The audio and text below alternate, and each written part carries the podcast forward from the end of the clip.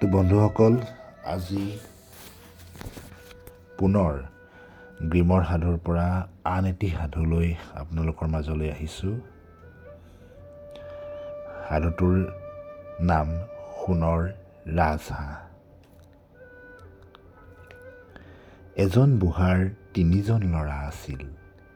সৰুজনৰ নাম বুবুল। বুবুলক মাক বাপেক আৰু ঘৰখনৰ কোনেও দেখিব নোৱাৰে। এদিন ডাঙৰজন ল'ৰাক বাপেকে খৰি কাটিবলৈ পঠিয়ালে। মাকে তাক বাটত খাবলৈ মোহনভোগ আৰু চাহপানী যতনাই দিলে। জলপানৰ টোপোলাটো লৈ সি গৈ এখন হাবিত সোমাল। হাবিৰ মাজৰ পৰা এজন বাওনা ওলাই আহি তাক ক'লে হেৰা ককাই জলপানৰ টোপোলাটো মেলাচোন। বৰ ভোক লাগিছে। ময়ো তাৰে অলপ মুখত দিওঁ। ল'ৰাজনে ক'লে য'ৰে পৰা আহিছ তালৈকে উলটি যা। মোৰ জলপানৰ ভাগ খাবলৈ সাতখন সাগৰত কপাল ধুই আহাগৈ। নিদিয়া যদি নাই মজাটো পাবা। এই বুলি বাওনাটো তাৰ পৰা নাইকিয়া হ'ল। ল'ৰাটোৱে অলপ দূৰ গৈ খৰি লৈ বুলি এডাল গছত ঘাপ দিলে। কুঠাৰৰ ঘাপ গছত নপৰি তাৰ ভৰিত পৰিল। সেই সেই বাওনাজন দৰাচলতে বন দেৱতা আছিল। তেওঁৰ অভিশাপতেই ল'ৰাটোৰ তেনে দুৰ্দশা হ'ল। সি খৰি কাটিব নোৱাৰিলে। খুৰা ভৰিৰে লেকেচিয়াই লেকেচিয়াই ঘৰ পালেহি। তাৰ কেইদিনমান পিছত দ্বিতীয়জন ল'ৰাও খৰি কাটিবলৈ ওলাল। তাকো মাকে হাবিৰ মাজত খাবলৈ চিৰা পিঠা আৰু লুচি পুৰিৰ টোপোলা দিলে। সিও গৈ একেখন হাবিতে সোমাল। বাওনাই তাকো আহি জলপান খুজিলে। সিও বাওনাক ভেকাহী মাৰি জলপান নিদি পঠিয়াই দিলে। ককায়েকৰ দৰে বাওনাৰ খৰি কাটোতে তাৰো ভৰি খুৰা হ'ল। সেনটোৰ দৰে গৈছিল ফেঁচাটোৰ দৰে উলটি আহি সিও ঘৰ পালেহি। ইয়াৰ কেইদিনমানৰ পিছত বুঢ়াৰ সৰু পুতেক বুবুলু খৰি কাটিবলৈ যাব ওলাল। বাপেকে তাক ক'লে খৰি কাটিবলৈ গৈ ককায়েৰ দুজন খুৰা হৈ চাঙত উঠি আছে। তয়ো সিহঁতৰ দৰে মৰিবলৈ যাৱনে? বুঢ়ীয়ে ক'লে যাব খুজিছে যাওক। মজা পালি পাব নহয়। এই বুলি তাই পুতেকক কেইখনমান শুকান খোলা চেপৰীয়া পিঠা আৰু এটেকেলি তিতা পানী দিলে। সি তাকে লৈ মাক বাপেকক সেৱা জনাই হাবিলৈ গ'ল। হাবিৰ মাজত আকৌ সেই বাওনা। বাওনাই ক'লে হেৰা ভাইটি ভোকত পেটৰ নাড়ী শুকাইছে লগত কি আনিছা? খাবলৈ দিয়া। বুবুলে কৰে ক'লে হেৰা বাওনা কাই মই বৰ হতভগীয়া। আই বোপাই মোক সমূলি দেখিব নোৱাৰে। লগত কেইখনমান খোলা চাপৰীয়া পিঠা আৰু তিতা পানী দিছে। তাকে খোৱা যদি বহা দুয়ো একেলগে খাওঁ। বাওনাই ক'লে খাব জানিলে চাউলেই চিৰা বহিব জানিলে মাটিয়েই পীৰা দুয়োজন খাবলৈ বহিল। আচৰিত কথা টোপোলা মেলাত খোলা চাপৰীয়া পিঠাৰ সলনি নানা তৰহৰ ৰাজভোগ বাহিৰ ওলাল। তিতা পানীও মিঠা হৈ অমৃত যেন হ'ল। দুয়োটাকে হেঁপাহ পলুৱাই খালে। খাই বৈ উঠি বাওনাই ক'লে ভাইটি তুমি দুখীয়াৰ দুখ বুজিলা। আনক যি খুৱাব পাৰে সি নিজেও খাবলৈ পায়। তুমি পোনে পোনে গৈ এডাল শুকান গছ দেখা পাবা। সেই গছৰ তলত যি বস্তু পোৱা তাকে লৈ পূবফালে যাত্ৰা কৰিবা। ঘৰলৈ আৰু উলটিব নালাগে। মোৰ বৰত আজিৰ পৰা তোমাৰ কপাল ফুলিছে।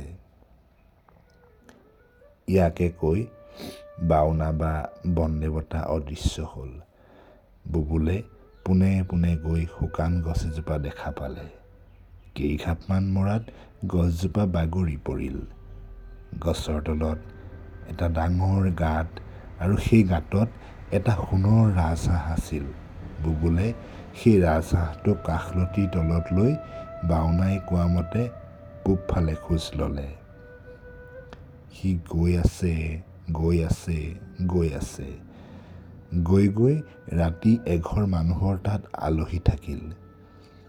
সেইজন গৃহস্থৰ তিনিজনী জীয়েক।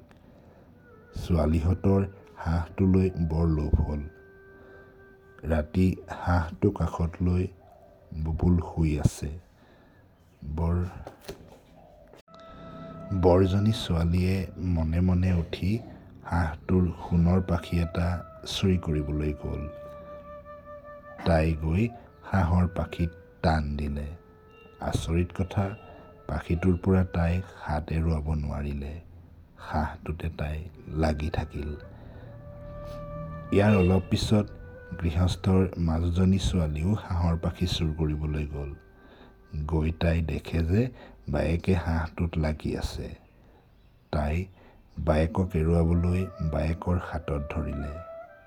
তাইও তাতে লাগি ৰ'ল।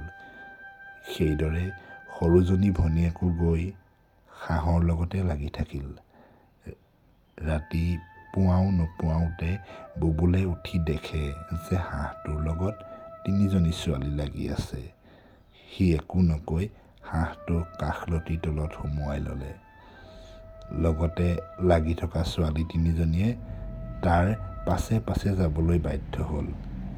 এইদৰে গৈ থাকোঁতে বাটত এজন হালোৱাই সিহঁতক দেখা পালে। সি সিহঁতক ক'লে চিকৌ কটা তিনিজনী গাভৰু ছোৱালী এইদৰে এজন ডেকা ল'ৰাৰ লগত লাগি যাবলৈ লাজ লগা নাইনে? দেখাই কাল তেনেই গুচিল তাৰ কথা শুনি ছোৱালী এজনীয়ে ক'লে বৰ কথা মাতিব নালাগে। পাৰা যদি এৰুৱাই দিয়াহিচোন। তুমিনো কিমানৰ মতা চাই লওঁ? সিওনো এটা কথাৰ কথানে বুলি শালখন এৰি আহি হালোৱাই গোটেই পাছত যোৱা ছোৱালীজনীক টান দিলে। কিন্তু আচৰিত কথা সিও তাতে লাগি ৰ'ল। সিহঁত অলপ দূৰ যোৱাৰ পিছতেই হালোৱাৰ গিৰিহঁতে দেখা পালে। তেওঁ খঙতে হালোৱাক ঢেৰেকনি দি ক'লে কটা নষ্ট যোৱা মোৰ খেতিৰ কাম নকৰি ছোৱালীৰ লগত লাগি তই কলৈ যাব ধৰিছ? হালোৱাই ক'লে আহক দেউতা ৰক্ষা কৰকহি নহ'লে মৰিলোঁ। গিৰিহঁতে গৈ হালোৱাৰ হাতত ধৰিলে। তেওঁ তাতে লাগি ৰ'ল। মুঠতে বুবুলে যেন হাঁহটোৰ লগত এধাৰ মানুহৰ মালাহে গাঁঠি লৈ গৈছে। গৈ গৈ সিহঁত ৰতনপুৰ ৰাজ্য পালে। সেই ৰাজ্যৰ ৰজাজনৰ একেজনী ছোৱালী। উপজাৰ পৰা ৰাজকুঁৱৰীৰ মুখত মাত ওলোৱা নাই। ৰজাই ৰাজ্যত ঢোল পিটি শুনাই দিছে। বোলে যেয়ে তেওঁ নিমাতী কন্যাৰ মুখত হাঁহি উলিয়াব পাৰিব তেওঁৱেই ৰাজকন্যা আৰু যৌতুকত অৰ্ধৰাজ্য পাব। বুবুলে সেই কথা শুনিলে। সি ৰজাৰ অনুমতি লৈ নিমাতী কইনাৰ হাঁহি উলিয়াবলৈ গ'ল। নিমাতী কইনা তেতিয়া ৰাজ কাৰেঙত বহি আছিল। বুবুল গৈ তেওঁৰ আগত উপস্থিত হ'ল। তাৰ কাষলতিৰ তলত সোণৰ ৰাজহাঁহ আৰু ৰাজহাঁহৰ লগতে লাগি থকা তিনিজনী ছোৱালী আৰু দুজন মানুহৰ যেন এধাৰ মালা। হাঁহটোৱে কাৱৈ মাছ গাঁঠি থোৱাৰ নিচিনাকৈ সেই মানুহবিলাকক গাঁঠি লৈ যোৱাৰ দৃশ্য দেখি নিমাতী কইনাৰ মুখত হাঁহি ওলাল। হাঁহিৰ পিছত তেওঁৰ মুখত আখৈ ফুটা দি মাতো ফুটিবলৈ ধৰিলে। আচৰিত কথা বনদেৱতাই তেতিয়া যাদু গুচাই দিয়াত সেই ছোৱালী তিনিজনী আৰু মানুহ দুজনৰো এৰা এৰি হ'ল।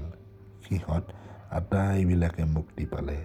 আগৰ কথা মতে ৰজাই বুবুললৈ নিমাতী কইনাক উলিয়াই দিলে আৰু অৰ্ধৰাজ্য দান কৰিলে। বুবুলে বলেন্দ্ৰ সিংহ নাম লৈ সেই নতুন ৰাজ্যৰ ৰজা হ'ল। সেই সোণৰ ৰাজহাঁহটোত ৰাজহাঁহটো তেওঁ এখন সিংহাসনত তুলি থৈ দিলে। নিমাতী কন্যাৰ হাঁহি বিৰিঙিল ওলাল মুখৰ মাত সোণালী হাঁহৰ যাদু মানুহৰ ৰাজকন্যা ৰাজপাট।